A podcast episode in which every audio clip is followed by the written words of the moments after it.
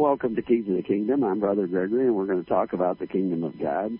Uh, we have a new way in which you can listen to the show. Uh, uh, if you don't have internet, you can actually listen with a telephone call and number, and we'll talk about that later and give you the number. Uh, for those of you who would like to do that because you have intermittent internet. Uh, and of course, notices about that have already gone out early, early this morning uh, when we sent out the schedule of all the radio broadcasts that we make on the Sabbath.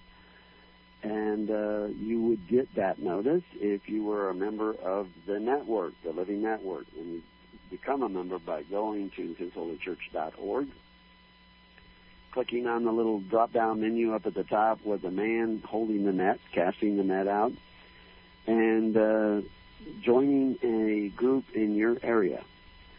Uh, we have the groups based on states, but several of the states are combined together in single groups until the groups get so big and cumbersome that it works out better to divide them. And eventually we will have contact ministers in every state.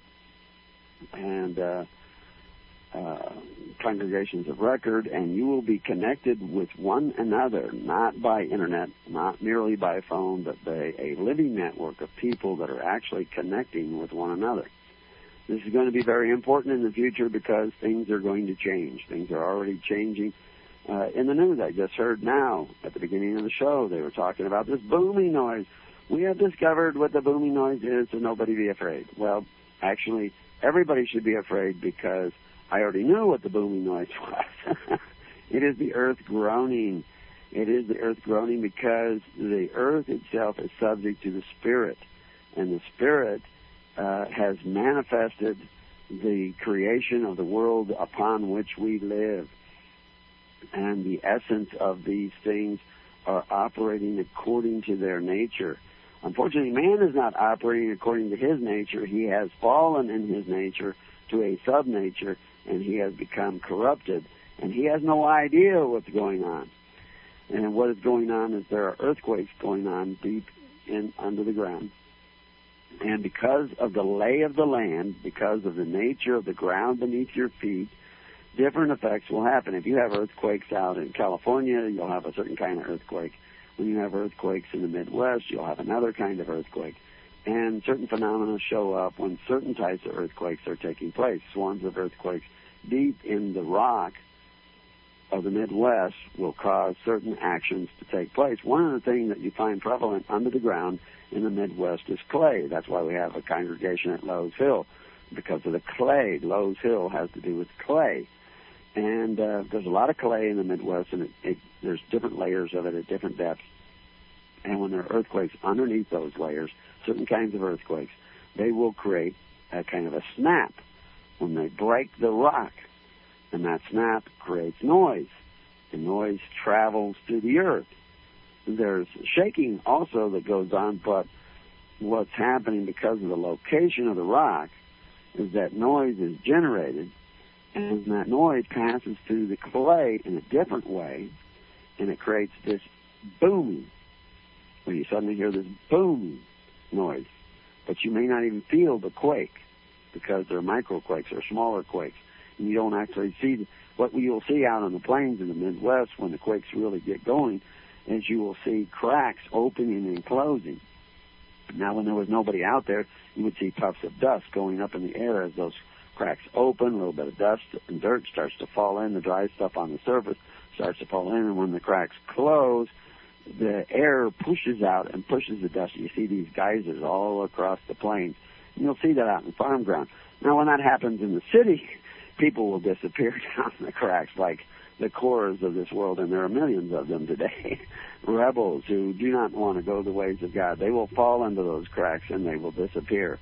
And this has all happened before 1811, 1812, 1813, 1814. There was this huge amount of earthquakes in the Midwest along what they call the Madrid fault or New Madrid fault. And uh, those uh, those quakes uh, happened then, some of the worst quakes in the history of America, and uh, changed the course of the Mississippi River, changed, created whole lakes.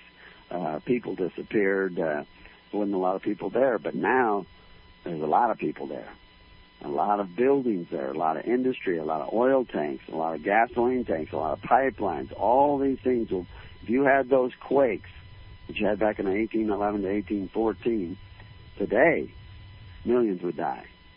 Billions upon billions of dollars of uh, equipment and infrastructure would be destroyed. It would be as if you lived in Iraq and somebody bombed your country with more bombs than fell during World War II, which actually did happen in Iraq. Somebody bombed Iraq with more ordnance than the Allies dropped during World War II and absolutely devastated and moved that country back to the Stone Age, and then they're using U.S. tax dollars to rebuild it again. Then somebody else is going to make millions and millions and millions and millions and millions of dollars, billions of dollars on this process, and they just sit there watching their TV, letting it happen. And then when they look in their pocket, their their uh, one dollar bill doesn't buy fifty cents worth of goods anymore because all this is going on. You're you're being drained blood dry. But that's another story. The reality is this booming is a part of this um, earthquake patterns. Now, now they reported booming, hearing booming before the 1811, 1814 uh, earthquakes that took place in that Midwest area, uh, and we're hearing it again. And you know, way up in Illinois, and a lot of other people. Uh, they actually heard some of that in Africa not very long ago, and they had a series of earthquakes there. And the what happened was the continents of Africa and uh, South America, or the Americas, drifted apart some 32 feet over about a thousand miles of coastline in a matter of moments. It literally moved 32 feet apart. That's huge. That's a huge mass uh, of Earth. Uh, it's in unimaginable. It moved mountains, whole continents, moved 32 feet. Uh, this is a part of a theory that has not been well accepted for many, many years, but is starting to uh, crack into the mainstream thinking of, uh, with some, uh, the mainstream thinking of uh, geologists and geomorphologists, is that there is an expanding Earth process.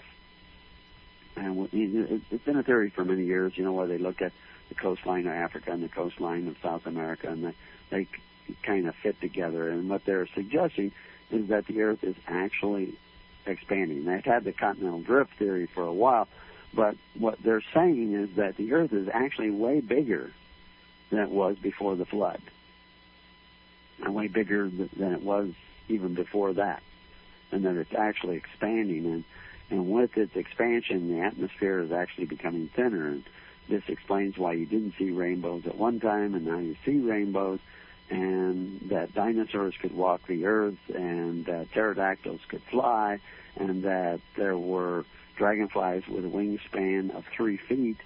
Uh, I, I never did find out how big the mosquitoes were in those days since dragonflies eat mosquitoes.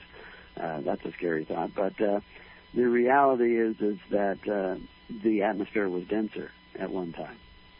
And it allowed for the creation of certain animals that became extinct as the atmosphere thinned out. But at the same time, the earth grew and gravity grew and gravity was greater. And so therefore, animals that once could fly could no longer fly aerodynamically and they had to develop another uh, animal that, uh, Not going to say evolution, but another animal became predominant that could still fly under the heavier gravity and the lighter air.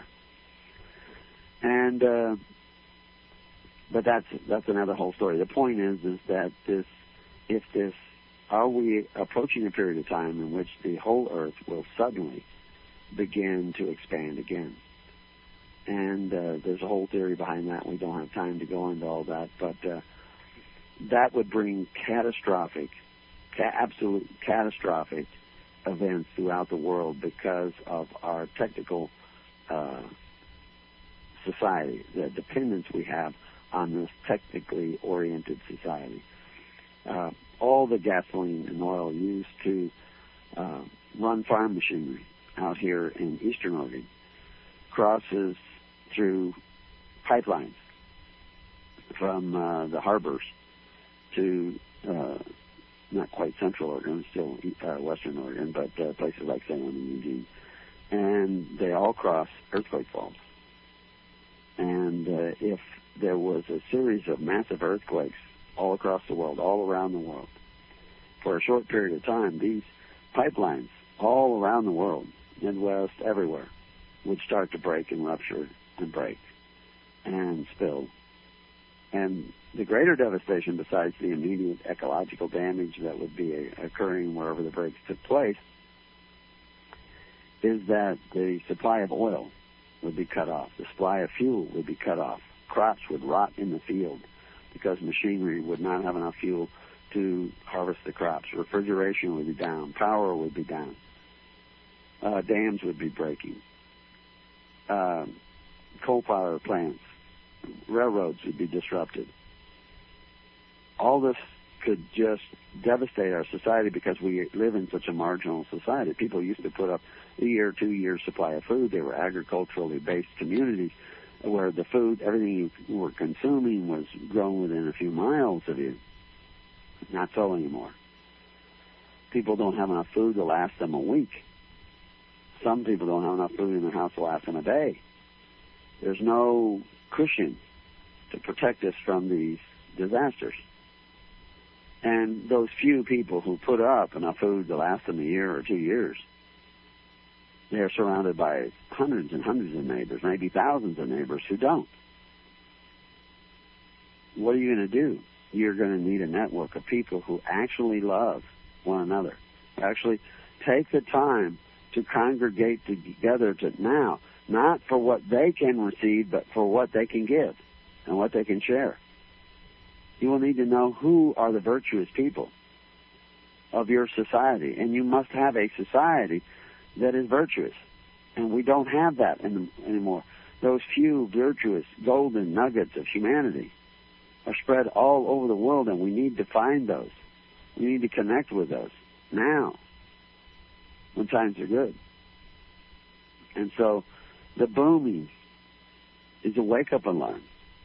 Are we entering another active period? If we just entered the active period of 1811 to 1814, that would be dramatic for all of America. It would affect all of America. And it would affect all of the world because America affects all of the world. But what if we're about to enter a period of time in which the changes far surpass those of 1811 to 1814? What are we entering in a period of time that is like the days of Noah? We may not have a worldwide flood, but we may have a worldwide shaking. And the society worldwide cannot depend. Just the, the earthquakes that we had in Japan, look at the repercussions and damage from that. Japan wasn't submerged underwater, but it was submerged under radiation. And the repercussions will go on for decades and decades and maybe centuries and we will begin to see that. And that is the tip of the iceberg. All the nuclear fire uh, power plants throughout America are subject to earthquakes. Universal blackouts that can be caused by earthquakes will cause these plants to overheat. Is that going to happen this year? Is it going to happen next year? I don't know. I don't need to know. I know what I'm here to do is preach the kingdom. But I can tell you this, it will happen. Eventually, it will happen. There, there are changes.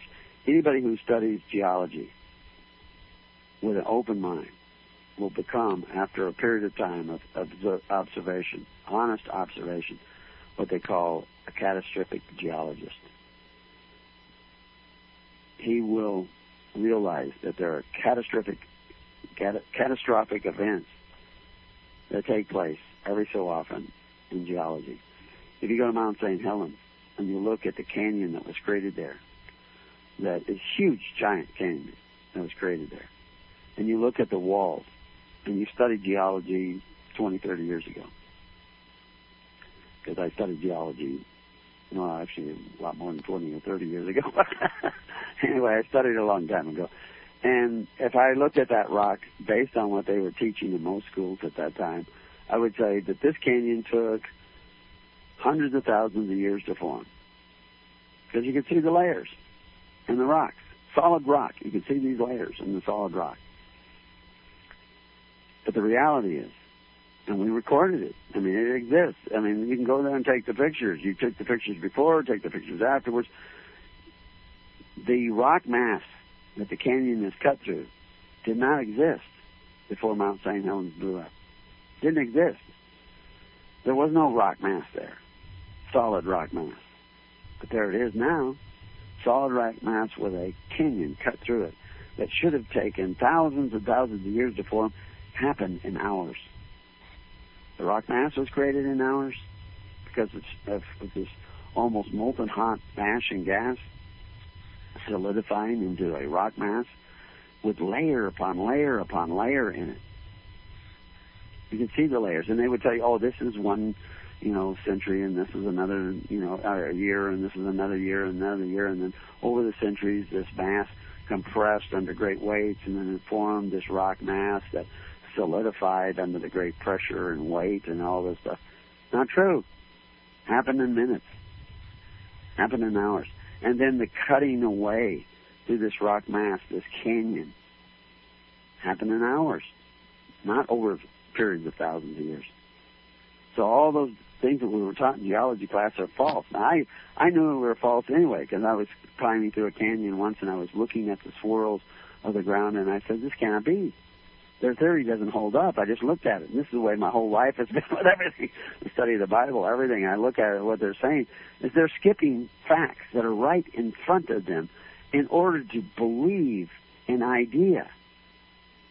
In order to make the idea fit, to have the comfort of knowing that they know when they actually don't know.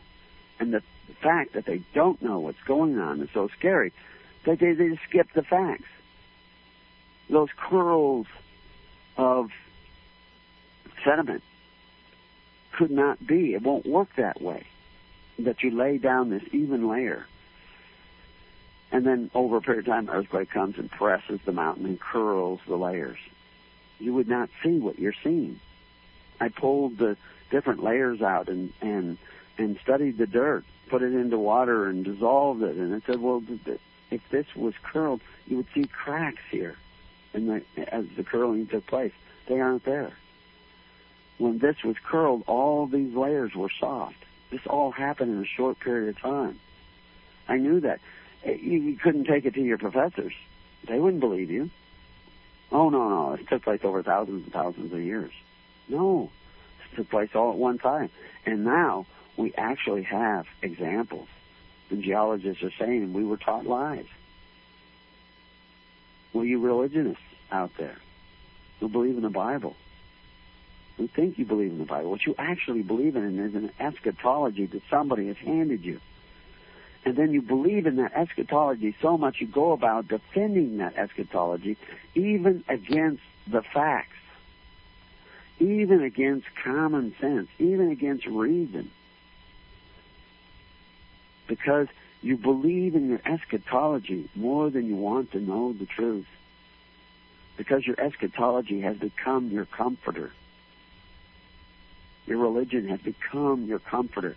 Not the Holy Spirit, not that living Spirit that lived in Christ and should live in us and was part of our true nature as the sons of God. We are all children of God and daughters of God. And we need to awaken to the fact that we have become idolaters, believing in ideas and eschatologies rather than receiving the truth. The truth is right before you. Let go of the lie and embrace the truth. Awaken. Awaken. So anyway, our subject matter is supposed to be about women today but we had to get the news out of the way. The earth is groaning. Write it down. you will hear more groaning in the future. Uh, the activities that we see beginning now, they, they may get very intense in the next few years. They may not get intense for another dozen years. But things will happen. And we are certainly not ready. We are less ready today than we were yesterday as a people. But most people will not get ready. They will be like in the days of Noah. They will go around looking for a good time. They will go around worshiping what they think is true. They will cling to their idols. They will not hear the message of God. And they will not prepare according to the ways of God. And if we were awake, we could ride the waves of the future and we would survive, even in these holocausts. But we should have begun preparation as a society dozens and dozens and dozens of years ago. And, and society knew this was coming. Some some of the leaders that you uh, picked over the last century knew what was coming. They were warned. They were told, but they kept it in themselves because knowledge is power. And and after all, you you elected men who sought power. You elected you created offices of power, and and men who seek power seek office, and this is what they will do. They will betray you because they're not interested in you; they're interested in power. They're not interested in service. And this is the one thing that Christ clearly was teaching, and no churches are really teaching today. None of these false churches are. We are. That if you create offices of power, men who seek power will seek office. Christ did not create offices of power. He created offices of service. His government, His kingdom, is composed of offices of service. So, look for men who want to serve. Hard to find. Who want to serve and do not want power. And then also, you need to have the nature of someone who does not want to give power to anyone who is not serving. And this is why the kingdom of God operates on the perfect law of liberty. You pick your ministers, your public servants. You empower them with funds. You never empower them with the power to take from you. If you do, as soon as you do, you no longer live in a free society. But people, because they covet their neighbor's goods, they are willing to do that, thinking that they're the ones they elect will take from the rich and give to the poor, and it won't hurt me because I'm one of the poor. But it devastates you as a society, and it makes you vulnerable to natural changes that take place. And a new world is being born and the baby is kicking, and we hear a booming in Illinois. so anyway, back to the topic of the day, which is women, and that's a booming topic. And we uh, we talk about uh, earlier on Blog Talk. We talked about this incident, uh, which is one of the incidents that led to another incident, led to another incident, which gave me the idea of having the topic on women, which is a, an explosive topic in itself and we're going to cover a number of those different situations uh, after the break. Uh, but uh, we do have uh, call-in numbers, and we do have uh, a number that you can call in and listen to the show on now. And if it works out, we'll have that uh, regularly. And my co-host is Paul. And Paul, do you have those numbers? Yeah, I do. The number to listen is five five nine seven two six thirteen hundred and the code is 795132. Let's repeat it when we come back. Yeah, we'll give you those numbers again first thing after the break, and then we'll continue our talk on women.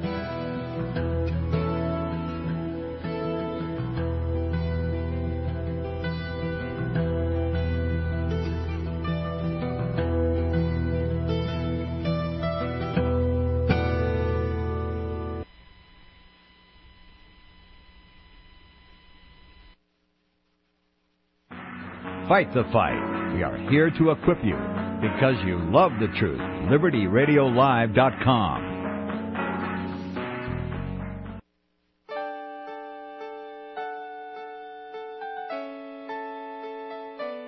The program you are listening to is 100% sponsored by you, the listener, on this First Amendment Rights Media channel. You will notice that there are few commercials on this radio network. There's a good reason for that corporate advertising dollars come with strings that limit program content. So without your help, these programs cannot continue on internet or our several affiliates. If you benefit by the educational law programs, we ask you to give. If you are admonished or nurtured by the Bible and ministry programs, we ask you to give. If some voice a cause that you are passionate about, we ask you to give. If you believe in any of these, we ask you to support them as you would a missionary on a continual basis, as if giving a tithe for missionary radio. These programs are not commercially viable and must be supported by those faithful to the cause of truth. Look for the button to sponsor your favorite programs at our listen and schedule pages on the internet. Then, when you subscribe, we will send you the last quarterly MP3 CD of that program immediately and continue to do so with each new quarter. We will also give you unlimited archive access to all of our programs. We're asking you to give much less than a tithe so that you may also send support directly to a particular program host, cause, and anywhere else the Spirit may lead you. Do all to the glory of our God and Creator for his holy nation, the only kingdom that will last forever. Thank you for listening.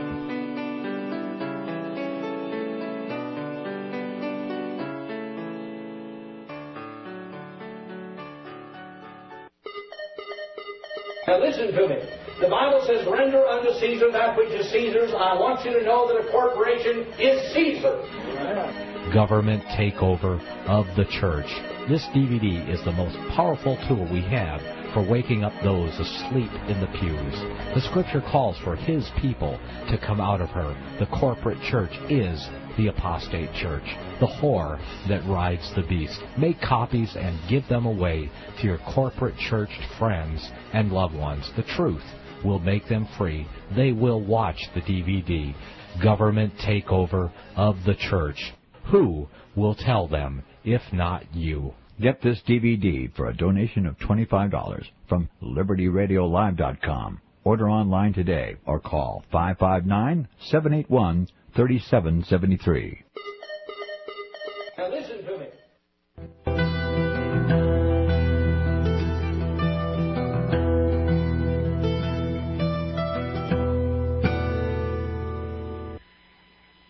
Okay, we're back, and uh, we're going to give you a few announcements about some of the events taking place uh, throughout the network. Uh, first, uh, Paul, can we give them those telephone numbers again so that if anybody wants to write them down for this week or next week or share them with their friends, they have them? Yeah, we certainly can. And there's a lot technically going on today, too. Um, the chat room appears to be not working. It's dead. The dates in the chat room are 319, so that's uh, almost a week ago. And hopefully that will get fixed sometime in the new, near future. But if you want to dial in to ask questions, you can use these numbers. You can dial in to listen, or uh, once you're listening, you can use it to ask questions. You can sort of raise your hand, they call it, by pressing star six. But the dial in number is 559 726 1300. 559 726 1300. And once you get there, it'll ask you for a code, which is 795132. 795132 and press the pound key. And that will get you into to listen. And when if you press star six when you're in there, it will uh, raise your hand and I can see that you will have a question. And actually someone has raised their hand, so uh, whenever Gregory wants to field questions, we can go to that. Okay, we'll go to that after a few announcements. Um, we're having an event in uh, Missouri, uh, probably within the uh, New Madrid, New Madrid Faults area. but I think we will be safe uh, to have the event. Um, and can you tell us a little bit about that event coming up?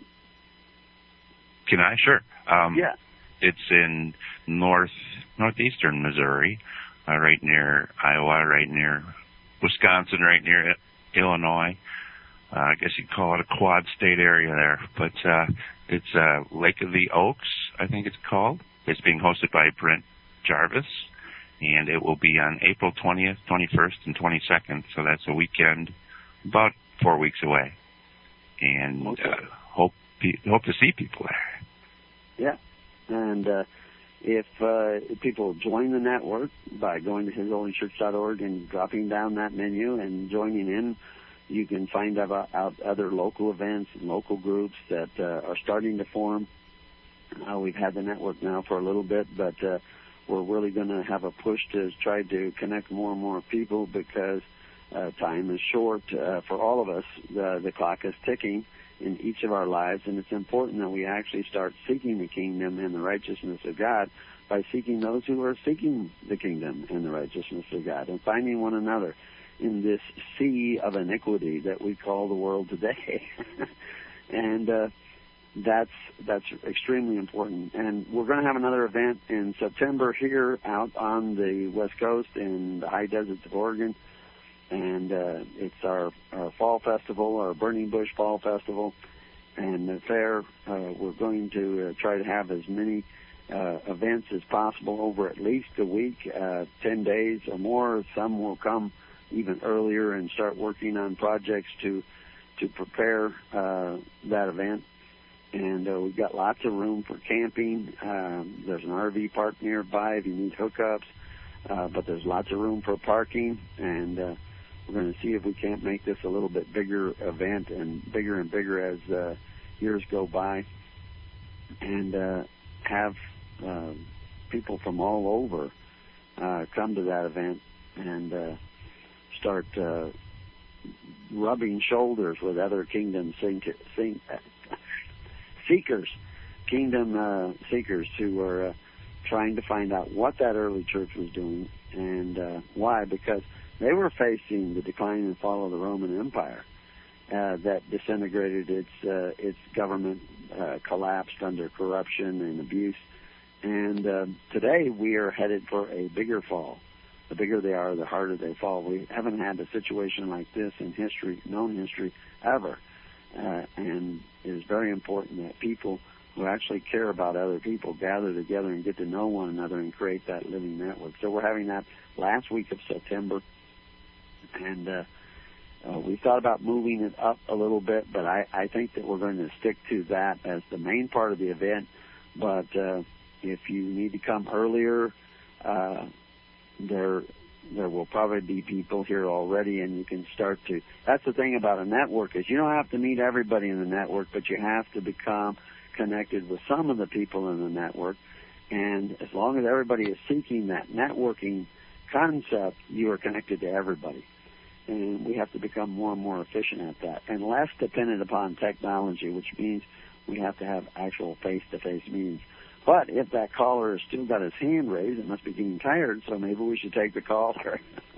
Yeah, I don't know if he can unraise it or not, and it happens to be star six that raises your hand, which is also usually used for muting. So maybe he tried to mute, but we'll we'll try to engage him right now.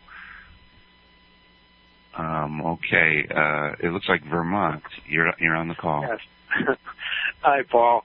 This is Claude from Vermont. And, Hey, uh, Claude. I, my question was answered when you uh, started out. Why I couldn't get into chat, use the chat. so I didn't want to be rude and hang up on you, but I can listen now on the through the computer. So I was going to switch to that and get away from the cell phone. Uh, I have some things I need to go over with uh, Brother Gregory uh, in the future, but it's too much to do in here, and I'd rather hear what he has to offer about uh, today's topic. So, with that, I Okay. just I think I will hang up unless you have any questions for me. okay. okay. Well, well, good to hear your voice again, uh, Claude, and uh, uh, good to see that the system actually works to some degree. So, anyway, we'll we'll continue on with the show. Thanks for calling. Thanks, Claude. You're welcome. Goodbye. Okay, the topic for today was women, and uh, the reason I started this and we have a, this two-hour show, although we already used an hour, a half hour of it up, is that uh, uh, some of the items in the news uh, about this uh, event were uh, uh, Rush Limbaugh called this woman testifying about the hardships of not being provided with birth control while she was attending uh, uh, a prestigious college, and she just didn't have enough money, and she wanted the insurance companies to be forced to provide birth control as uh, some sort of medical uh, coverage. Uh, and I, the mere idea is uh, so strange and absurd is that uh, they're treating uh, pregnancy as a disease. Uh, that's what used to be health insurance in case you got a disease, you got caught in an accident, and you needed this health insurance to help you out because it would be financially devastating, and people went out and bought health insurance, which is fine if you have a right to choose to buy health insurance and apply for health insurance and pay into health insurance and there are, there are more biblically oriented systems such as the Good Samaritans. Uh, but really, if the church was doing its job, you would have no interest in such things uh, because you would already have each other there to help you out if one of these devastating events happen in your life where you needed help. But of course, the church isn't in the business of helping you become promiscuous and uh, and uh, sleeping around with other people outside of wedlock. Uh, the church is supposed to be a moral thing, so it would be providing any assistance if you wanted, like this lady, wanted to go out and uh, have fun and uh, gratify her own sexuality without producing anything, which is an unnatural act. You won't find that really hardly anywhere in nature, except uh, amongst the dumbest of beasts and who are driven by hormones instead of uh, what would be a natural drive, even in the animal kingdom. And of course, uh, men should have a much more, uh, men and women should have a much more uh, uh, moral approach to these natural functions of procreating.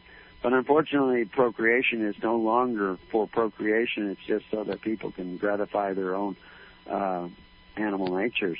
And uh, even the animal kingdom doesn't go that way for very long without serious repercussions. Uh, but that seems to be the way that society is going, and they think it's natural.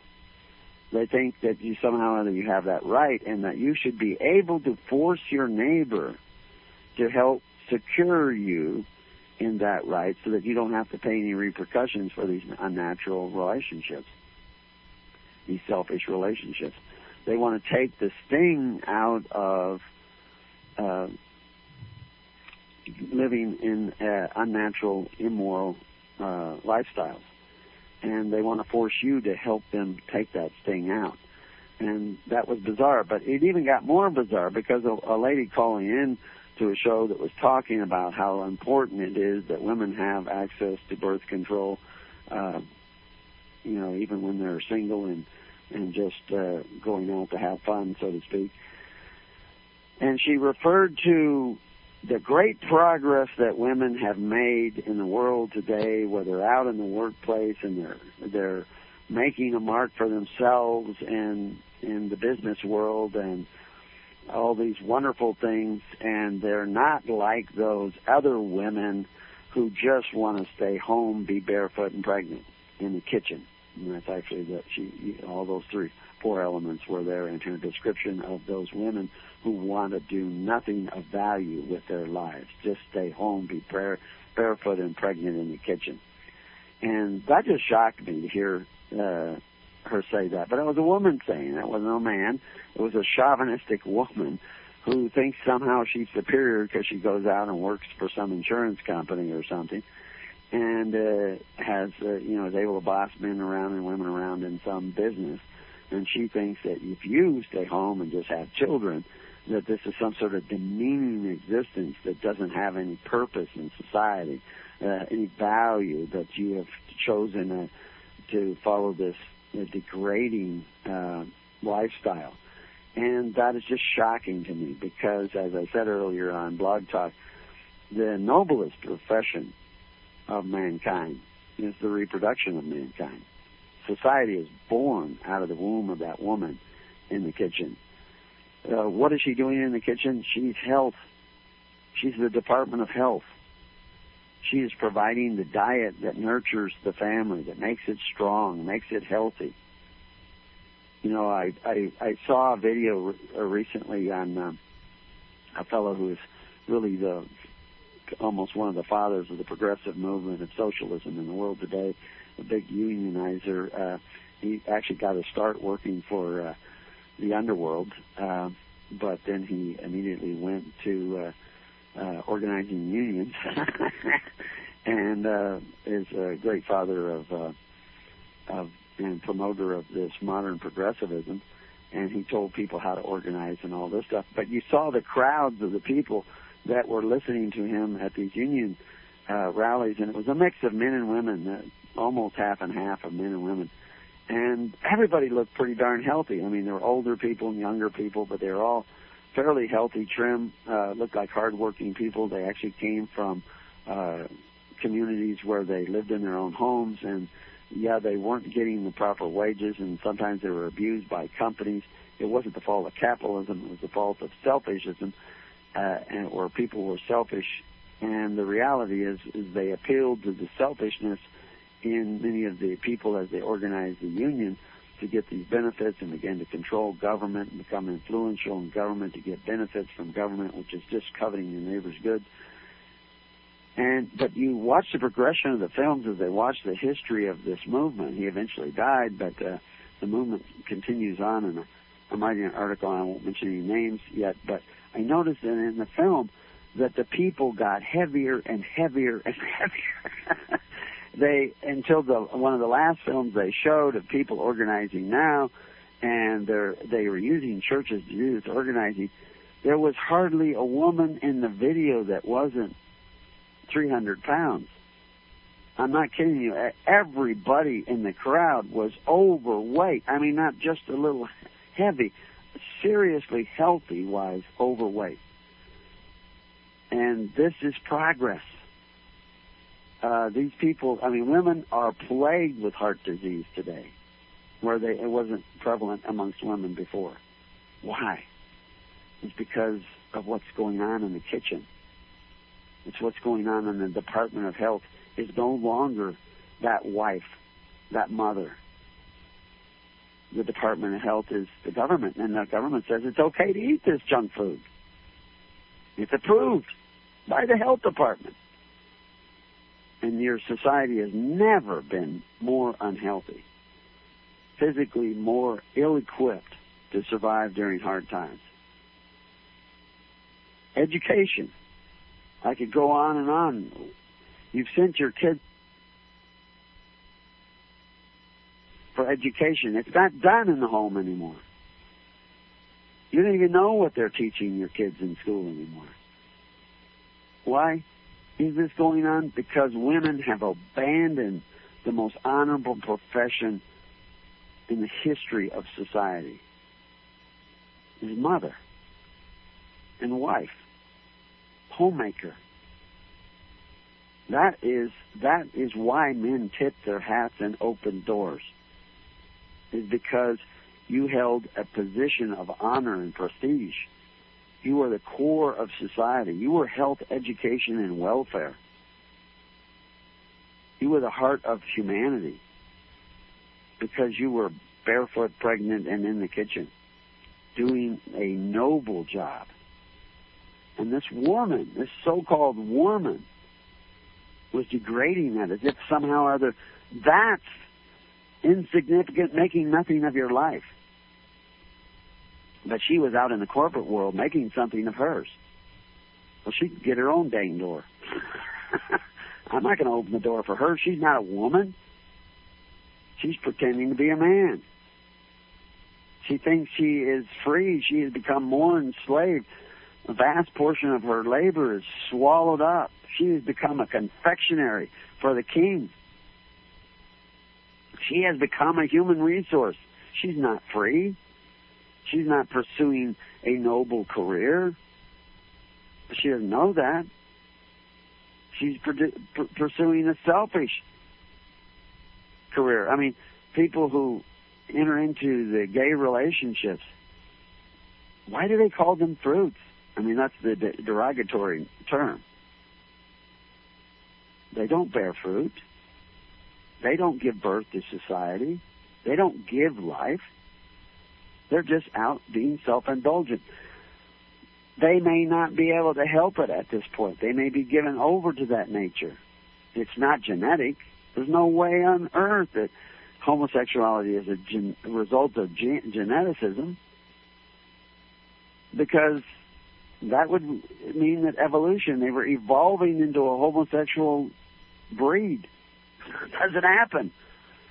If evolution is true, the homosexual gene died out centuries ago. No.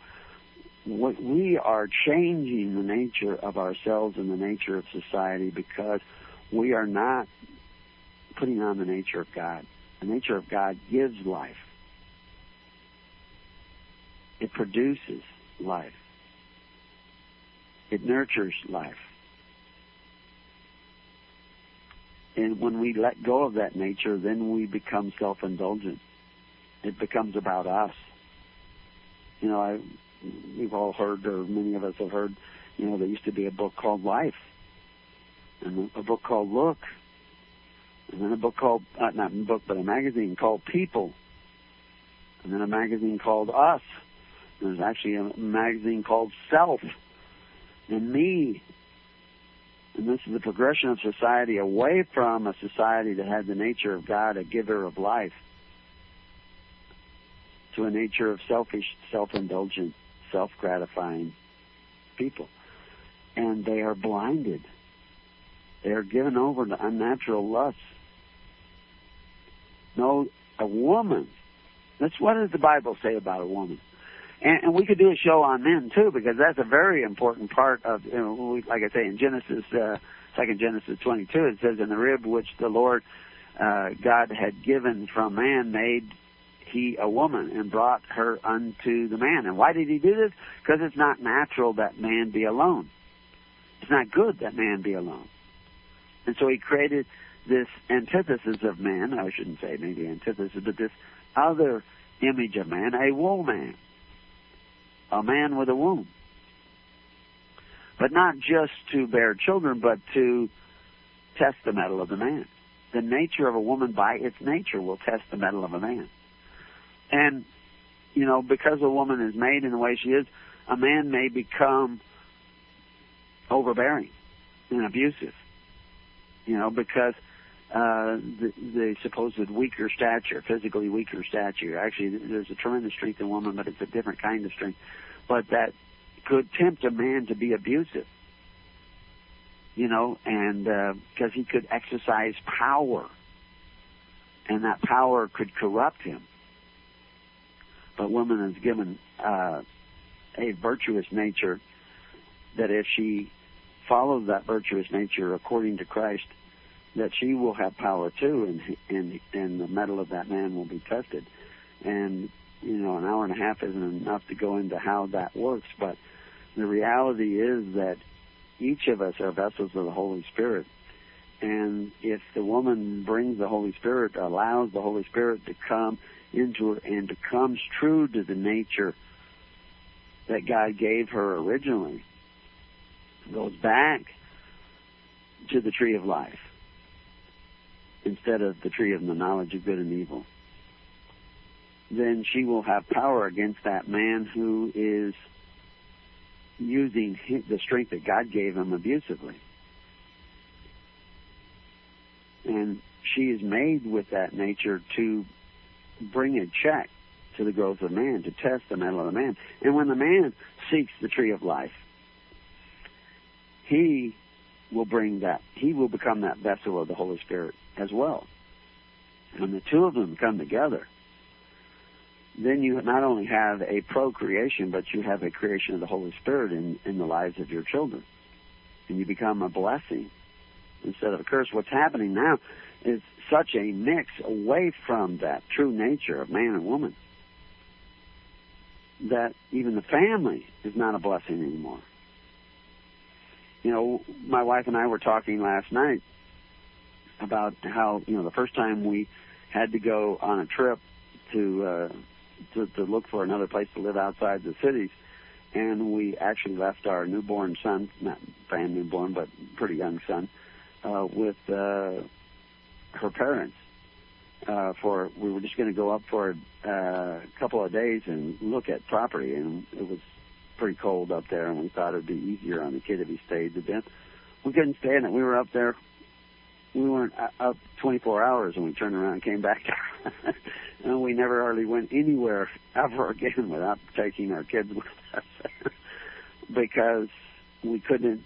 Even to our own parents, uh, we didn't want to leave our children uh, because we accepted that responsibility. And uh, I could tell you a story and story after that, but the reality is people readily farm their children out today.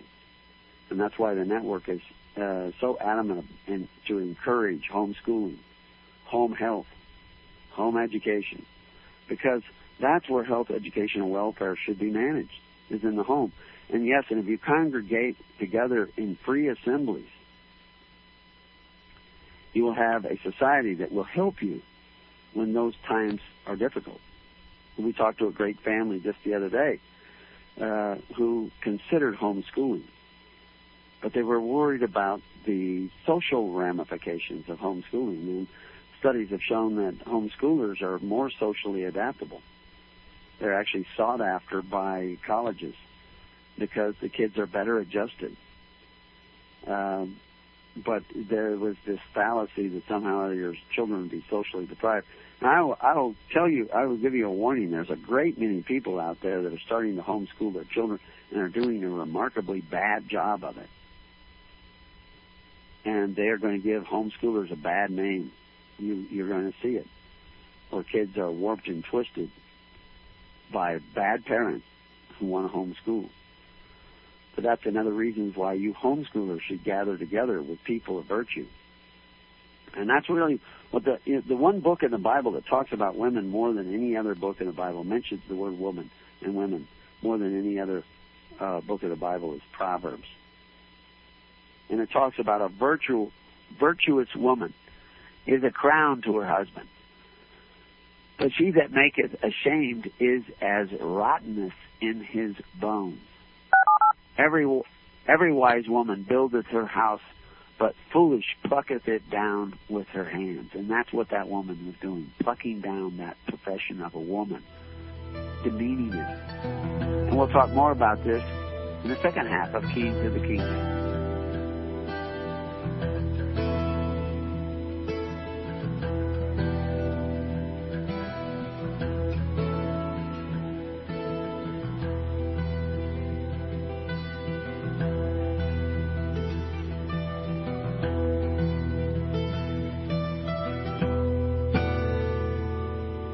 Have been listening to The Keys of the Kingdom with Brother Gregory of His Holy Church. For more information on the educational ministry provided by His Holy Church and Brother Gregory, including services, counseling, lectures, books, and other audio materials, please write to His Church at Summer Lake, Box 10, Summer Lake, Oregon 97640. You can also find us on the web at www.hisholychurch.net.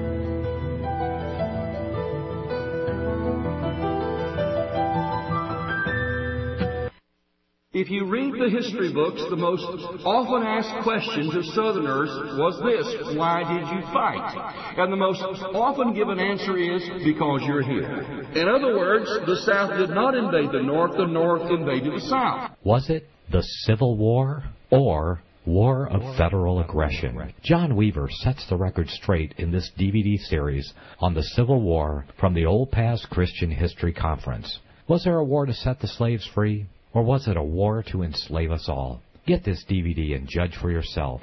War of Federal Aggression. The truth seems strange only because we've been indoctrinated with a fiction. War of Federal Aggression. Get it today. Get this DVD for a donation of $25 from LibertyRadioLive.com. Order online today or call 559 781 3773. 559 781 3773. Fight the fight. We are here to equip you because you love the truth. LibertyRadioLive.com.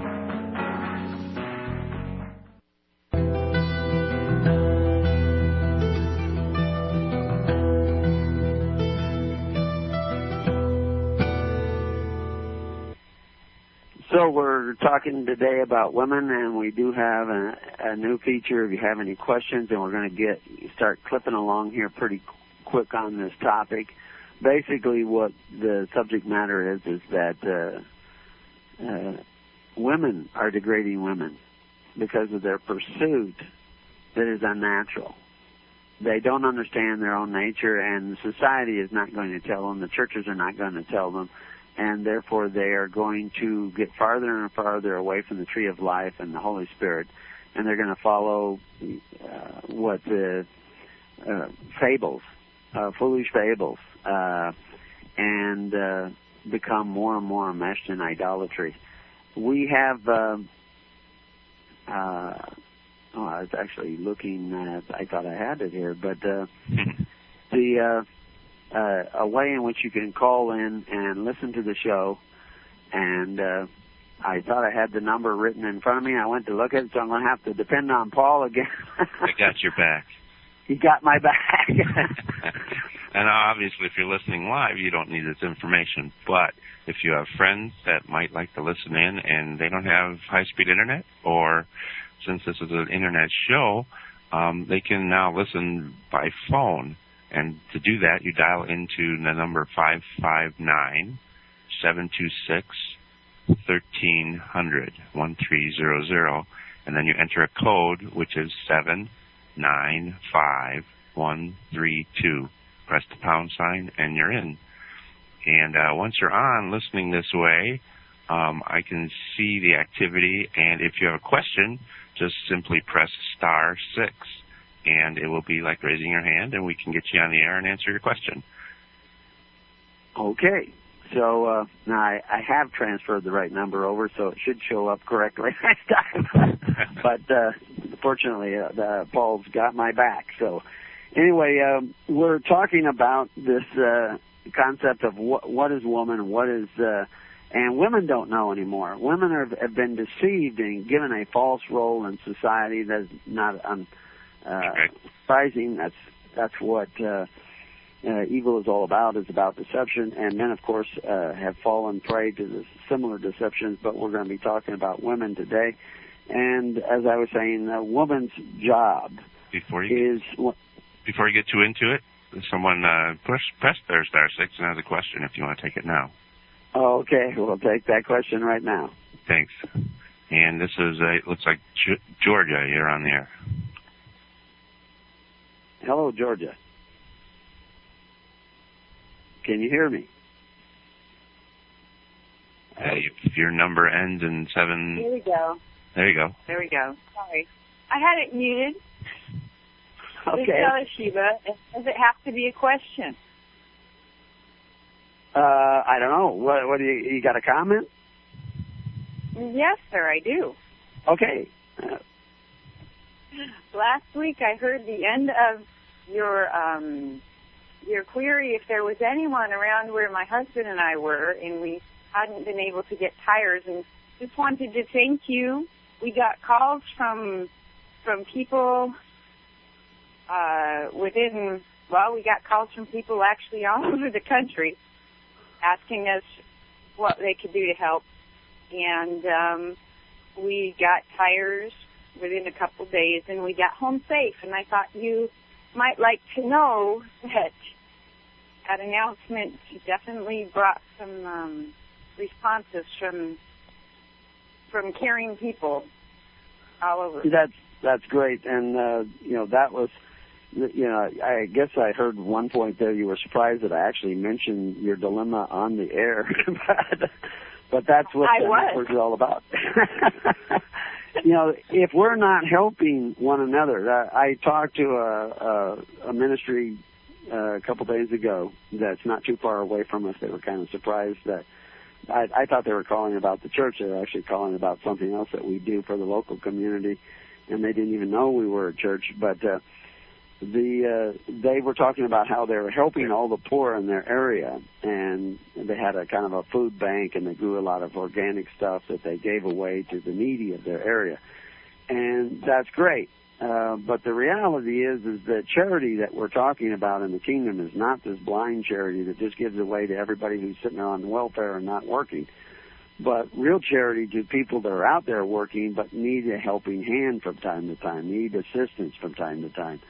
And what we're supposed to be doing is helping those that work at the kingdom who are seeking righteousness. We are not supposed to be making it comfortable to be lazy, non seeking righteousness people. And unfortunately, many of the churches are out there thinking they are doing great works by helping people who won't even help themselves, won't help their neighbor, just want to sit around and do nothing. And that is bad. We are licensing sloth. And the slothful shall be under tribute, and of course that's why the whole world is under tribute. So any opportunity we have to help out a worker like Elisheba and her husband, uh, if we don't jump at it, uh, we're not seeking the kingdom because that's really what it's all about. And I'm glad that you guys got your tires and got on the way. I guess you even had because you were networking had a, had somebody to stay with that you hadn't seen in a long time. Is that true? That's or true. Did... It was you know, my husband has known people for for decades, and he uh, we spent time with some people that I had never met before because he and I today is actually our um, our fourth year anniversary. So okay, but uh, that that concept of networking is is really very simple, but that network needs to actually bear real fruit, be not just yeah. you know you know a Facebook uh, community. It has to be an actual physical community, and so anyway, we do. Uh, By the way, with, yes. That, um, some of the people that we met there, uh, that are planning to come to to Missouri for the gathering in uh, next month. Oh, that's great. Great. They they never heard of this before, but we were able to share with them, and they're planning to come, and we'll just see how the how things go with this. Okay, okay. So uh, that's a great testimonial call, which is always welcome as well. so. Thanks, Elisheba. Oh, you're welcome. Thank you. Okay, so now we'll uh, we'll go on with our uh, scheduled topic of uh, what a woman is. And as I was reading from Proverbs, the virtuous woman is a crown to her husband. She's a blessing to her husband. Uh, and uh, of course, uh, a husband is to be a true husband. He must love his wife as Christ loved the church, which was a self-sacrificing love. And I tell men this, that says a woman doesn't have a problem with loving a man who is self-sacrificing. An egomaniac, a, a person who wants to be waited on and wants to turn his wife into some sort of slave or servant, uh, yeah, he's going to have trouble. Uh, but the nature of the woman who is truly uh, seeking the kingdom is a great blessing to her, her husband as well as her whole family and her children. She is the nurturing uh, element of that uh, family unit, which is a creation of God. That is God's institution. That is God's creation, because by its nature it produces more life. Because by God's nature, He produces more life. He's constantly in this productive mode of giving life, and that's what a family does.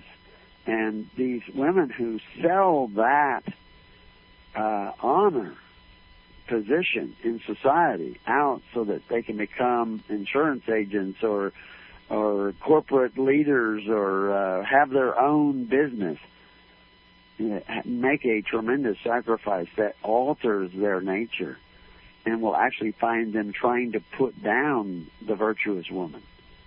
But anyway, it goes on and says, Every wise woman buildeth her house, not buildeth her career, but buildeth her house because that is a career, the noblest career.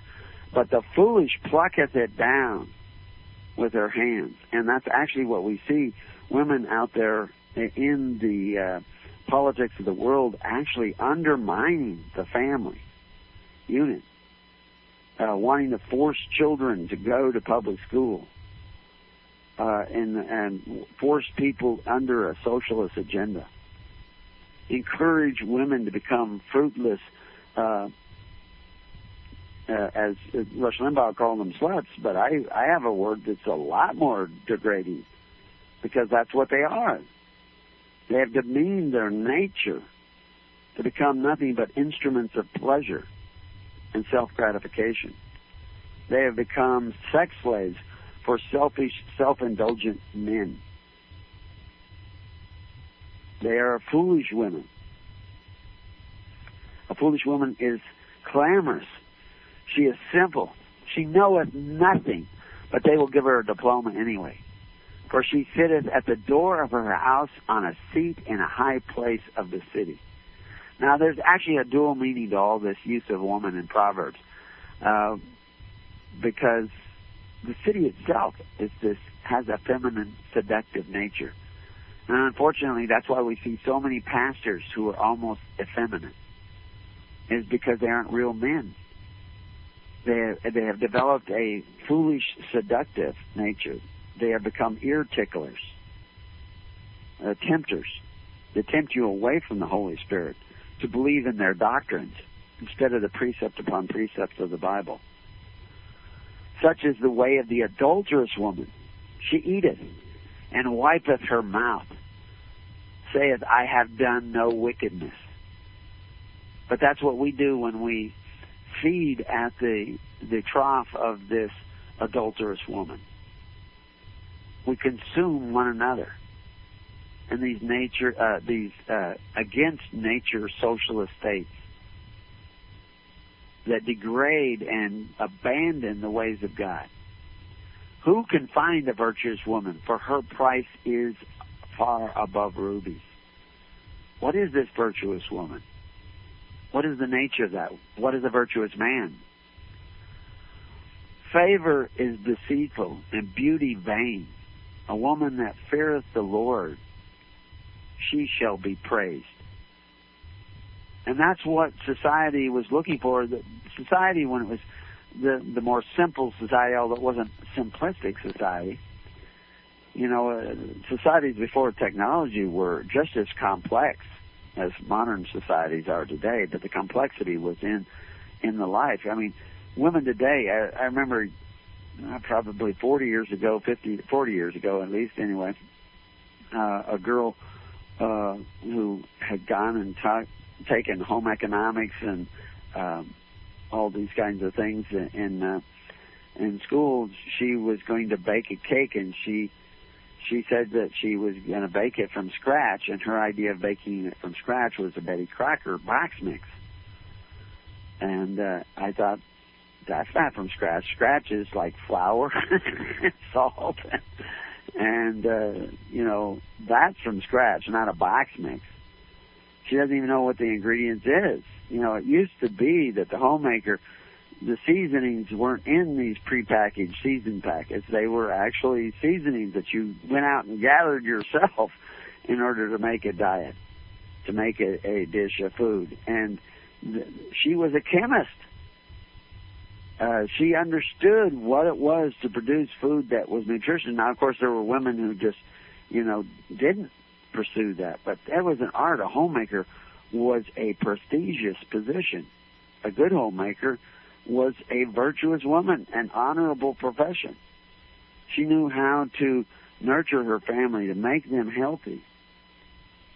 She knew the arts of, uh, you know, essential oils and how to obtain them and how to produce them.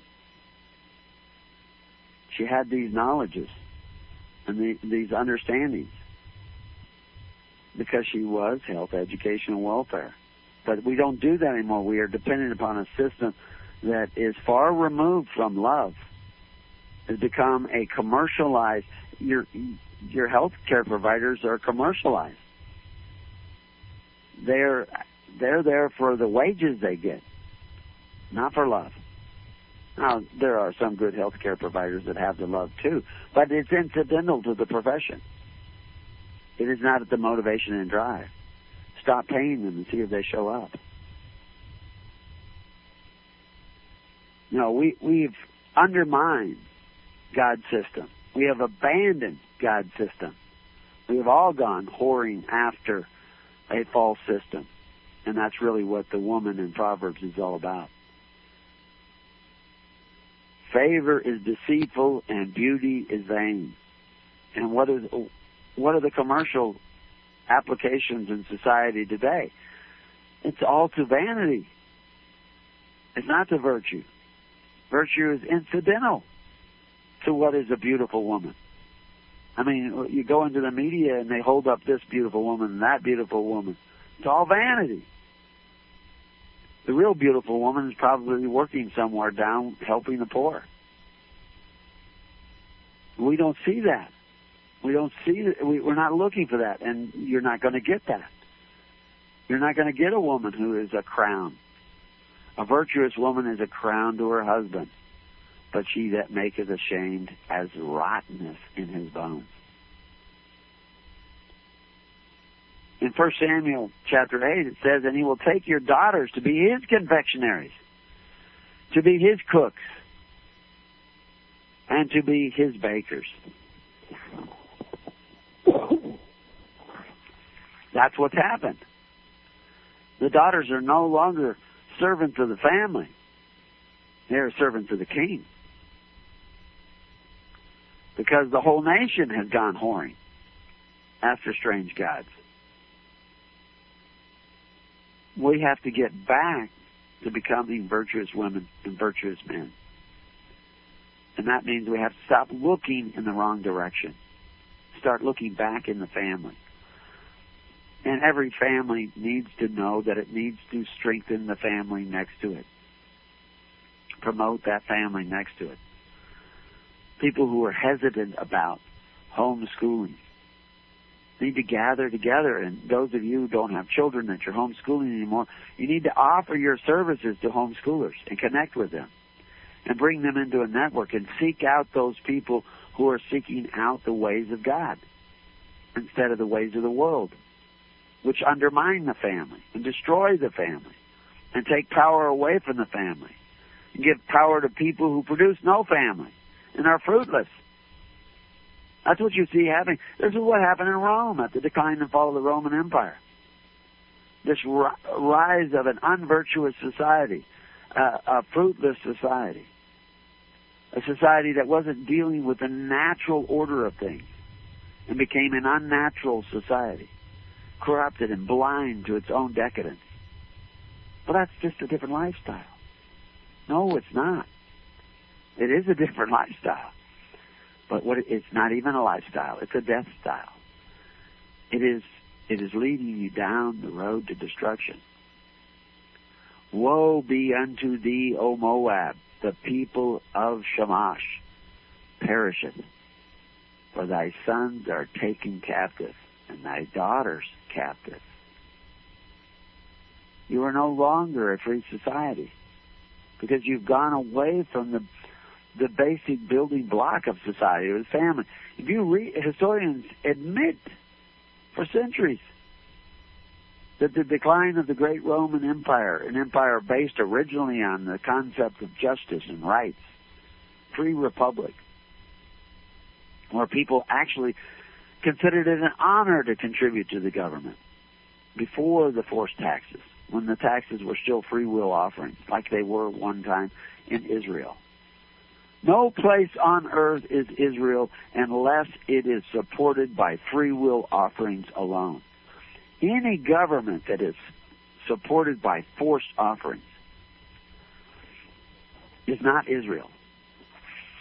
It is not following the ways of God. God is not prevailing there. Is not working by the laws of God. On this day in history, in 1401, Tamerlane the Great, the Great, captured Damascus in Syria, miles from his own home. Why? Because all he was interested in was power over others, seeking power and control over others. On this day in history, in 1664, Roger Williams was granted a charter to colonize Rhode Island. Roger Williams was moving from a different spirit than Tamerlane. He did not want to exercise authority one over the other. He wasn't a perfect man. He wasn't maybe a saint, but he was going in a different direction. America has turned around and followed the ways of Tamerlane. And Syria is no longer safe, which you will see. You got a question if you want one? Sure. Uh, I'll tell one second more. On this day in history, also Elvis Presley was inducted into the U.S. Army, and we'll talk about why that's significant to the kingdom when we get back. But let's take the call. All right. This is from it looks like New York. You're on the air. Hello. Hello, New York. Hi, Brother Gregory. It's Isabel. Okay. New York. How are you? Okay. How are you doing? Uh, okay. Okay. So I got an answer to my question from Nitzan Parak, but I kind of wanted to run it by you anyway. Okay. Um, you had said that it, sex was an unnatural act when it's not to reproduce. And is that true for women who can no longer reproduce or who cannot reproduce? Well, you know the the intent of an act is essential. Now, obviously, the relationships with uh, uh, you know when we talk about the unnatural act uh, is you know there is an affection and there is a comforting within uh, the community of a husband and a wife, uh, and that's that's part of our physical nature and we don't want to create burdens on people. You know, Paul talks about, you know, within the marriage bed, you know, that there is this uh, uh, license uh, because we are not, we are still fallen creatures, and we cannot put on the nature of God artificially. So we don't want to create uh, patterns of behavior outside of the basic concepts of holy matrimony uh, the union of man and woman. There is a nature that is uh, there is a union that is created physically by that physical contact, and within the marriage bed, that's that's legitimate. Ultimately, though, when we rise, and Christ makes reference to this, rise to our true natures entirely, there is no more giving as husband and wife. There isn't any need. We have reached a, uh, you know, we don't need the restrictions and the uh, guideposts uh, because we are enmeshed in on the true track, but we can't do that artificially. So God allows us within the realm of our physical nature to have this union of one man and one woman becoming one flesh, and that's legitimate. Uh, we strive for a much higher spiritual reality, but we do this in a physical realm, and so. Uh, but these the the men and women who are having relationships outside of marriage with no intention whatsoever of bearing children, um, that is uh, that is total selfishness, and it feeds selfishness, and it grows in a selfish relationship, and we need to be turning around and going the other way. Again, it's a process, and so within that process, we are given certain guidelines uh, and within marriage, we are allowed uh, these natural affections that are a part of our human nature. And it is not us that overcomes that human nature. It is the spirit. And so we're giving this period of time in this in this body to pursue that place where the spirit takes over. And we are no longer subject to the concupiscence of our physical nature. So I don't know. I'm kind of beating around the bush a little bit there, but uh, I think maybe you see what I'm saying is that we can't put on this moral are you- nature. Are you saying that if the Holy Spirit is actually in your marriage, you won't have those desires? Uh, eventually, that may come about, and uh, the fact is, that the Holy Spirit listens where it will. It's not like all of a sudden, presto, bingo, the Holy Spirit's there, and all this stuff has gone away. It, it's a process again, and it, it's a direction. We're on this road, and we carry part of our old nature with us, and we cannot tear it away. We let the Holy Spirit surgically remove it, and uh, it's very dangerous to start creating certain patterns of behavior that we are going to try to force ourselves to line up with. And it's very dangerous that we condemn ourselves because we have elements of our old nature still in us. That we keep our eye on the goal of being totally filled with the Holy Spirit. And as He fills us, we will be less subject to the world, the flesh, and the devil. But it is it is a form of idolatry to create an image of a pattern of behavior and try to impose that upon one another or even upon ourselves. That the the true nature when the Holy Spirit comes in is very natural, very comfortable. There is no imposition of it. Uh, it is just we're we just find ourselves well That's not interesting to us anymore. We're content with it. But you know, if you're in a marriage, uh, both husband and wife may not be on the same page, and it is wrong for people to deprive one another of physical comfort just to create the image that somehow we have obtained uh, spirituality, which is what you know most religion is about to give you the feeling that you have arrived before you have really arrived. So within the marriage bed, there is a, a great deal of license, but we always need to be introspective and considerate of one another. So at the same time. Yeah. Th- thank you, Brother Greg. I, I understand that. Okay. okay. Okay. It's a hot topic. okay. Yeah. Nice to hear your voice. Okay, thank you. Bye bye. God bless. Okay. Uh, so anyway, we we were talking about Elvis Presley. Uh, on this day in history in 1958 was inducted into the U.S. Army. And before that, we talked about Tamerlane and Roger Williams, two completely different individuals uh, that on this day in history uh, made certain uh, roads in their own life uh, reality. Uh, in the Bible, we had this uh, separation from a society that lived for hundreds of years with no central authority who could exercise authority. All their peace offerings were free will offerings. Peace offerings being uh, the offerings to support the military that are often needed to protect us, ourselves against the Tamerlanes of the world. When Saul became leader, we were warned what would happen is we would lose our daughters. They would become the confectionaries of the king. They would become the professional women of the king, the servants of the king, and no longer serving the family, no longer health, education, and, uh, and welfare in the family, but the health, education, and welfare would be taken care of by the king, and the king would eventually become our father, and our daughters would become his daughters, and our sons would become his sons, and he would take them for his own purposes. And we see David, after the corruption of Saul killed itself, David began to number the people in order to create a draft. And we have gone so far away from the kingdom that any country, any country that drafts its young men have sinned against God and are no longer Israel and are no longer the the kingdom of God, no longer the place where God prevails because they don't operate by the perfect law of liberty. They operate operate according to the nature of Tamerlane, the great, and Nimrod, and and the evil Pharaoh. And on this day in history, we see evidences of that. That in the kingdom of God, you could not have drafted Elvis Presley, uh, but on all the other thousands who were drafted, uh, and and went to their deaths because what did it say in Samuel? Take your sons, take your daughters, make your sons run before their chariots, make their instruments of war. Why? Because you have rejected God.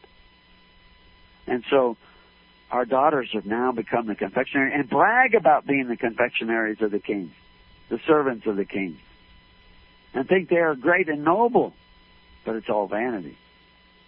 The great and noble job is to be the servants of your husband and your family willingly. And your husbands, if they were great and noble men, would be as self sacrificing in the family as Christ was to the church. Uh, the nature of society is constantly changing. We'll have one more half hour of this, and we'll give the number as soon as we come back again. So if you have any questions, you can ask them. Uh, and we'll cover a little bit more on this topic of the true nature of woman in society and in the family. And hopefully some of you will start joining the network and return to the ways of God and become virtuous women. We'll see you in a moment.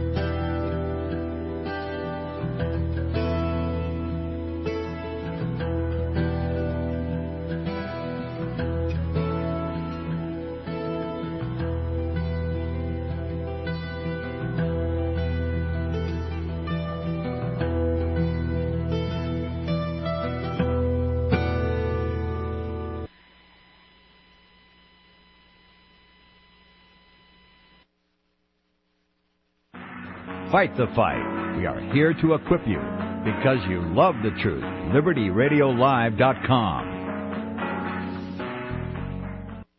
Ladies and gentlemen, the President of the United States. in 1963.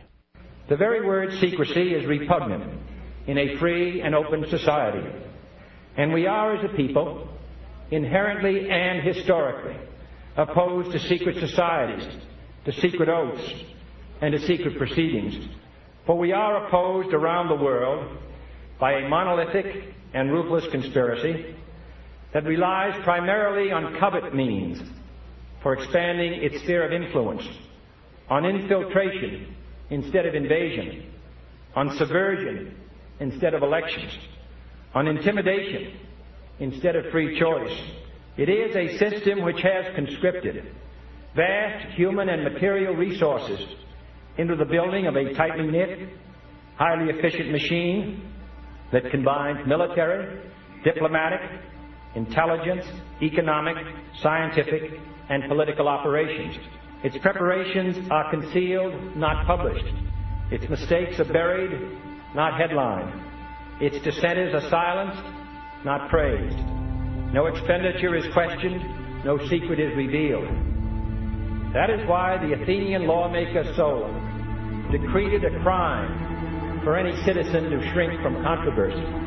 I am asking your help in the tremendous task of informing and alerting the American people, confident that with your help, man will be what he was born to be, free and independent. Ladies and gentlemen, the President today. You were both in Skull and Bones, the secret society. It's so secret we can't talk about it. What does that mean for America? It's so secret we can't talk about it. What does that mean for America? I've got a vision for what I want to do for the country. See, I know exactly where I want to lead. It's so secret we can't talk about it. What does that mean for America? Now listen to me. The Bible says, render unto Caesar that which is Caesar's. I want you to know that a corporation is Caesar.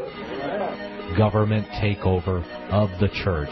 This DVD is the most powerful tool we have for waking up those asleep in the pews. The scripture calls for his people to come out of her. The corporate church is the apostate church, the whore that rides the beast. Make copies and give them away to your corporate churched friends and loved ones. The truth will make them free. They will watch the DVD. Government takeover of the church. Who will tell them if not you? Get this DVD for a donation of $25 from LibertyRadioLive.com. Order online today or call 559 781 3773. Now listen to me.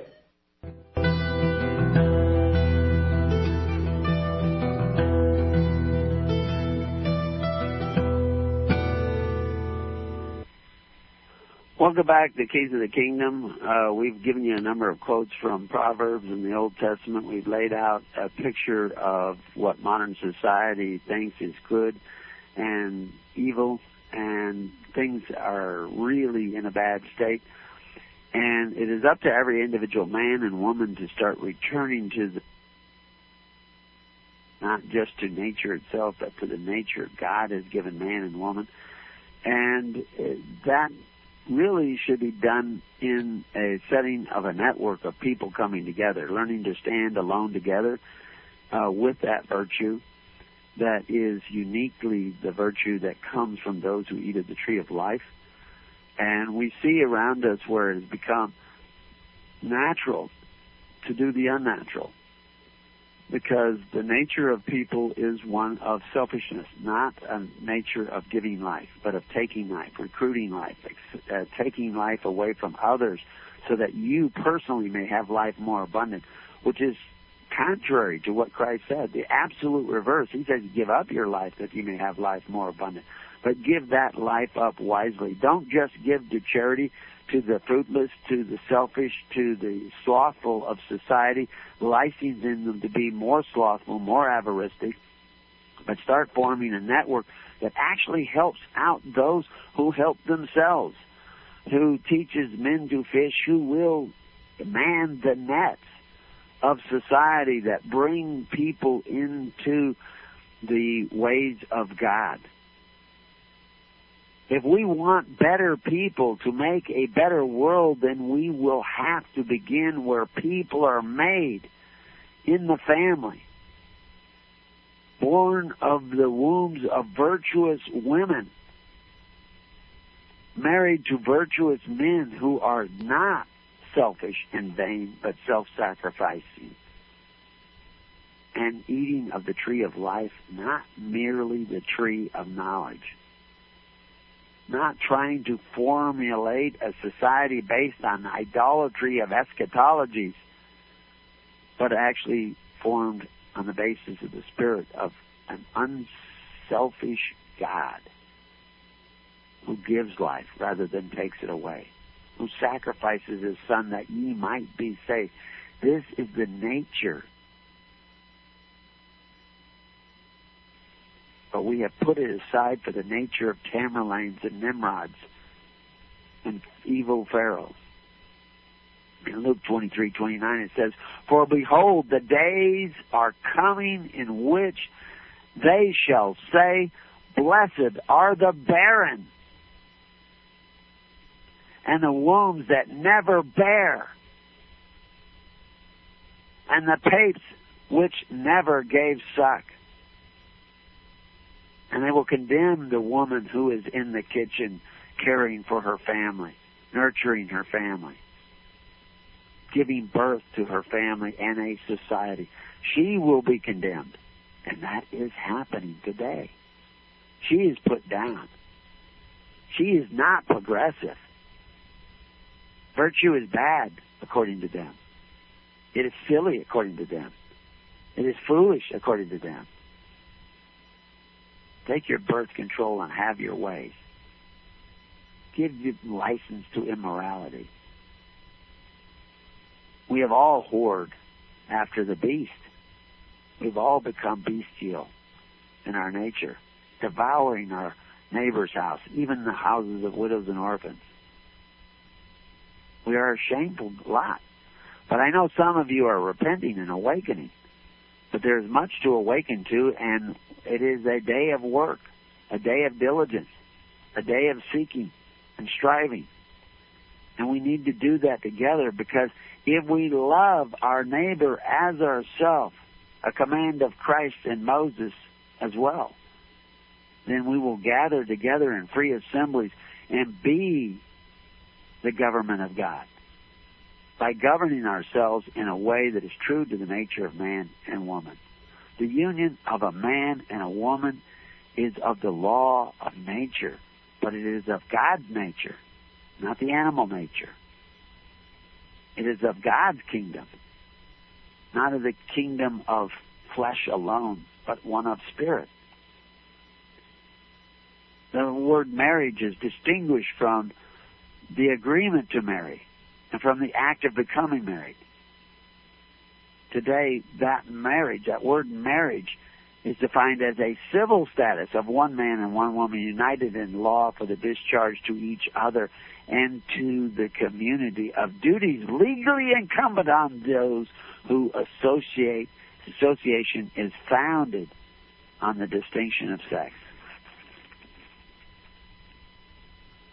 But to us, our marriage is to be a union under God.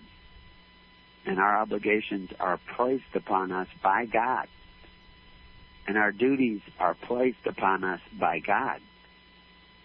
And that is a union blessed by God.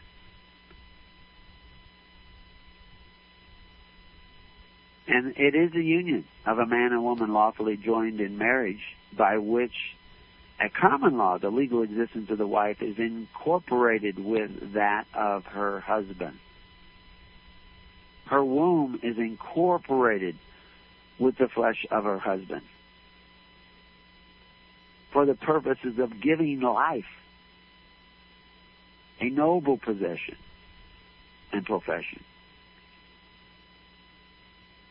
By marriage, the husband and wife are one person, no more twain. I'm, I'm quoting both from the law and from Christ at the same time.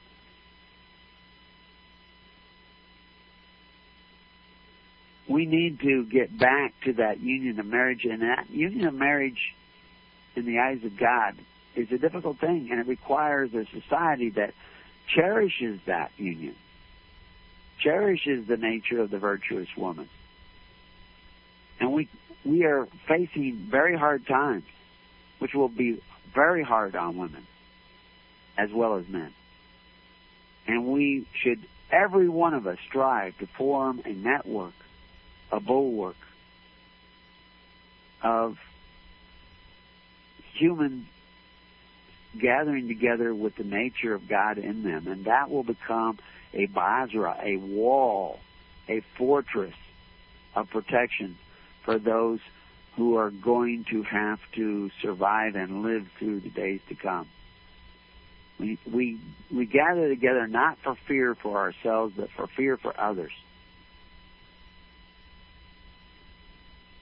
In Genesis, we see, and he lifted up his eyes and saw the woman and the children and said, Who are those with thee?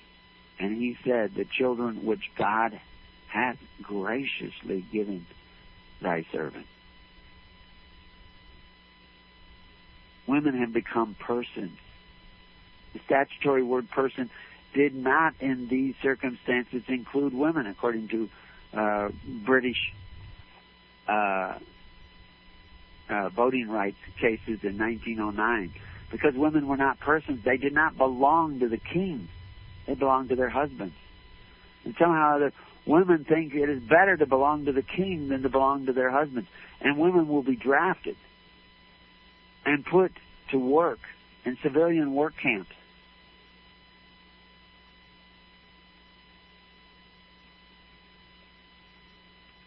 We need to turn around and go another way. And those of you who are willing to turn around, repent, and go that other way need to gather together to help one another along this path because that is the nature of Christ.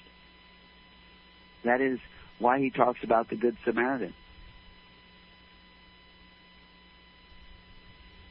And the whole multitude sought to touch him, for there went virtues out of him and healed them all. And Jesus said, Somebody hath touched me, for I perceive that virtue is gone out of me. What are they talking about? This virtue. This virtue is this woman who received the virtue of Christ and was healed. I tell you, women can heal the same as men when the Holy Spirit is present in them. You know, kiss it and make it better, mommy. You know, when he gets the little boo boo on his knee. the reality is there is a healing power in that to the virtuous woman. A miraculous healing power, and we will need that from men and women who have that virtue. Because there is calamities coming in every life.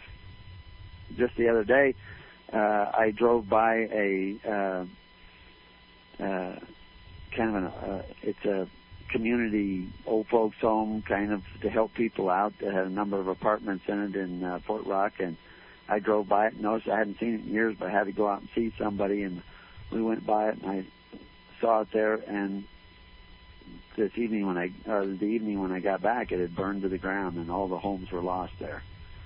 Now in that community people will rise up and help those people who live there and stayed there. Uh, we had a local rancher who uh, was killed in an accident, an automobile accident, and right at the height of uh, haying season. His hay was about ready to need to be cut in a matter of days, and he was killed, and the family was just totally distraught. There were nine swathers in the field the next morning, ready to cut his hay. It was done in hours. It was an amazing thing and the, the community just showed up and helped the family out and made sure that every, everything was done for them. They actually physically contributed to one another. We heard earlier in the show how Elishib and her husband suddenly had two flat tires in a row and needed an extra spare tire that uh, they were finding difficult because of its size to find. We mentioned it, and people all over, people were willing to drive hundreds, even thousands of miles in order to help them out and they were eventually helped out and were on their way. Every time you add somebody new to the network, we're all enriched when we add those people based upon virtue. Good men hate sin through love of virtue, bad men through fear of punishment. If we are to be good men, we need to love one another and seek to love one another and look for the opportunity of helping one another. And that is why you congregate together, not to save yourselves in times of calamity, because if that is the spirit that moves you, then you will not be saved, spiritually or physically. You need to be moved by the desire to save others, to help others, to protect others. That is why men protected their family units and their community is to protect those women who were the virtuous women who were bearing their society and the future of their society in their own bodies. But today, they say, Blessed are the woman who never has a child, for she has had a career. She has become this great and noble thing, this sterile, impotent eunuch who would like to turn those women who have children into breeding boxes and then they take their children away from them and mold them in their own image of selfishness. We're letting that happen. And the churches are actually instrumental. That fellow who is moving in the progressive world, which I hope to have an article finished on one of these days when my spare time, uh, where did he go to get his inroads into society to turn it into this slothful, obese, unhealthy, decadent, covetous society? He went to the churches and found them welcoming him with open arms because they did not understand true charity. They were in love with the idea of appearing charitable rather than truly giving life. Their charity gives death weakens society. Sodom and Gomorrah, sin was the same as theirs is today. That in a time of affluence, they did not strengthen the poor, they weakened it. And the product, the byproduct of such a society is a society that is overwhelmed with unnatural lust and perversions of nature.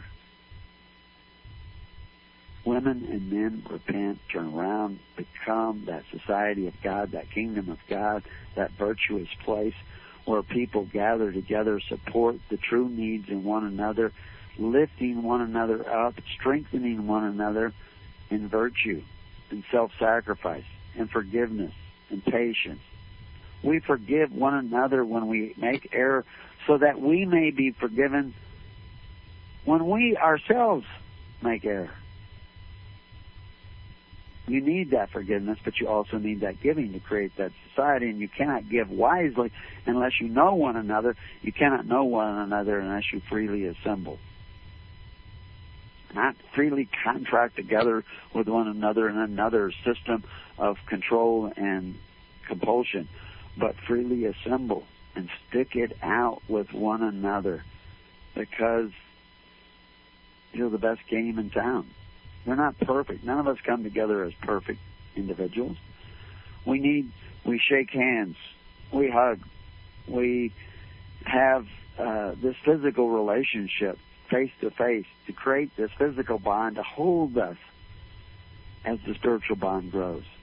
When a child is born to a woman, she nurtures him, she caresses him, she brings him up addicted to the physical nature that she offers him so that he will stay alive long enough to be introduced to the spiritual nature that is really the province of mankind.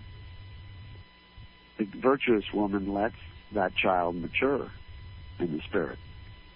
The selfish woman keeps him subject to his concupiscence.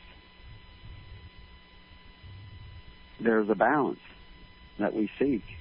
In this in this balance, each of us must sacrifice what comforts us for the true and virtuous nature of mankind and woman. But I say unto you that except your righteousness shall exceed the righteousness of the scribes and Pharisees, ye shall in no case enter into the kingdom of heaven.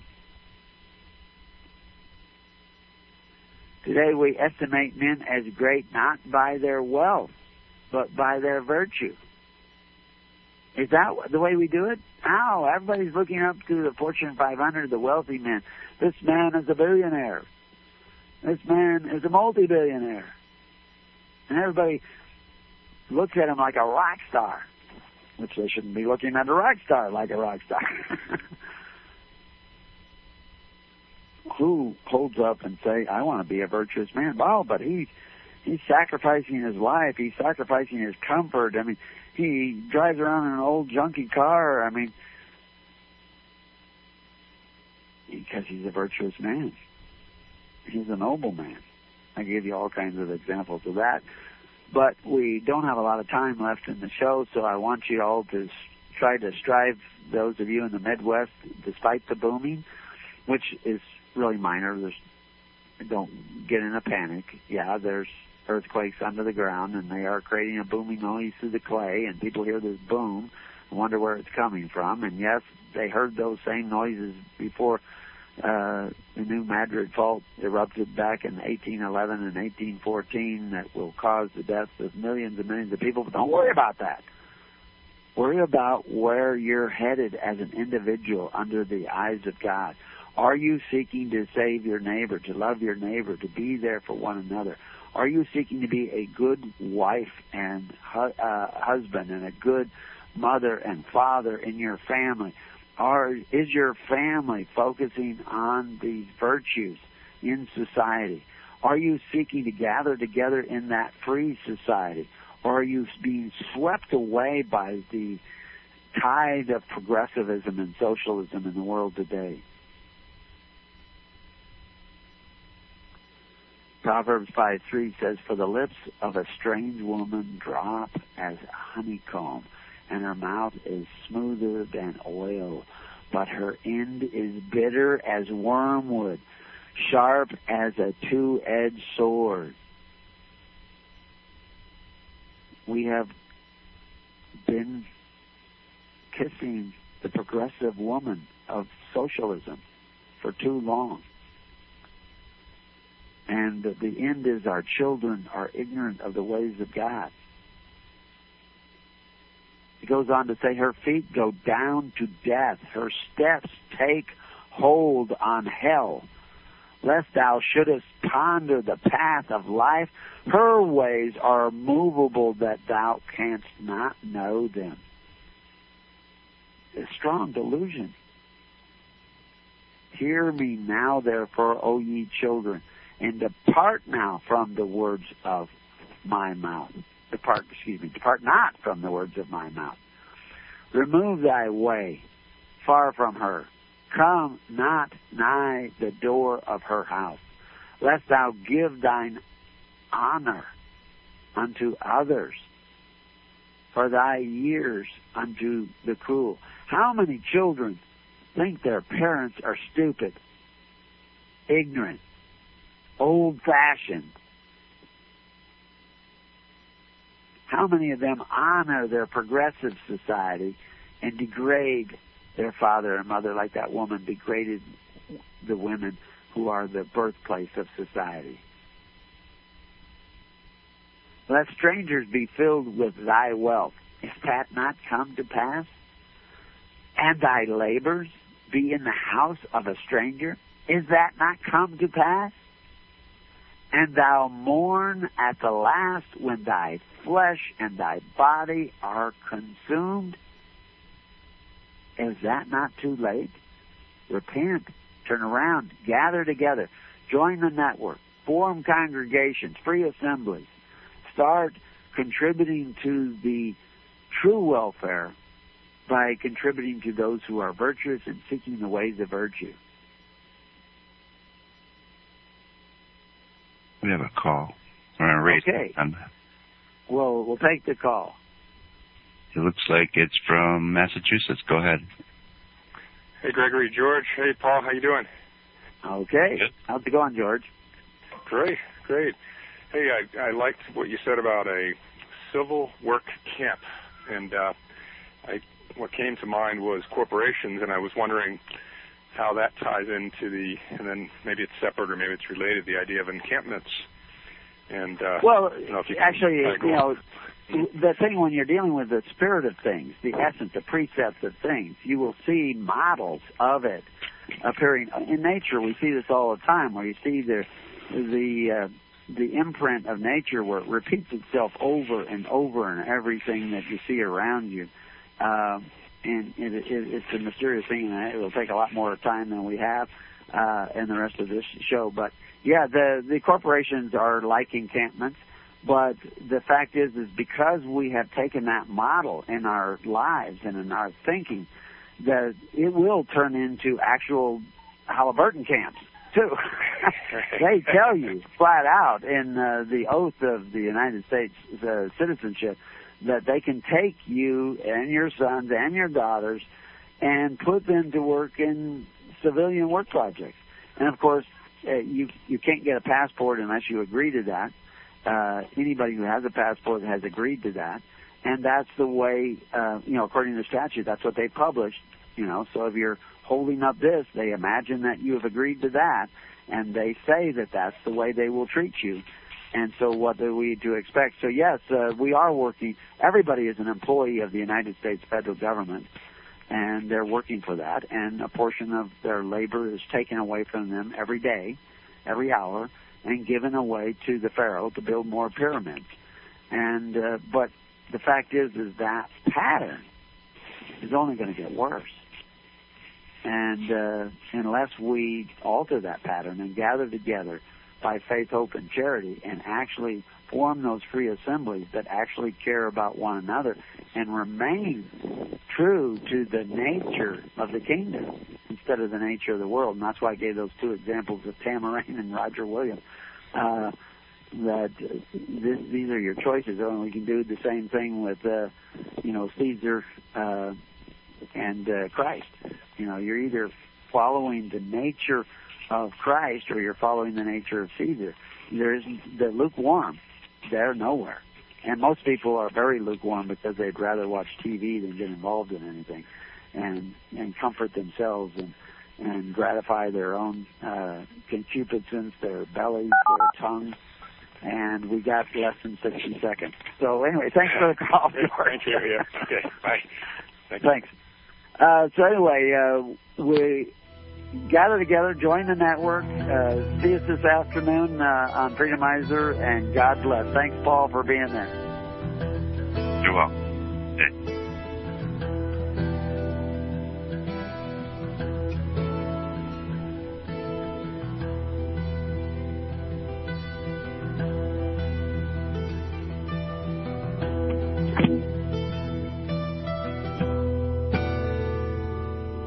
You have been listening to The Keys of the Kingdom with Brother Gregory of His Holy Church.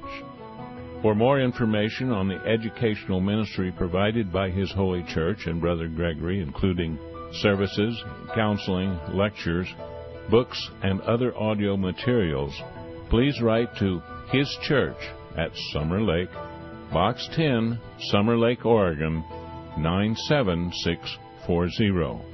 You can also find us on the web at www.hisholychurch.net.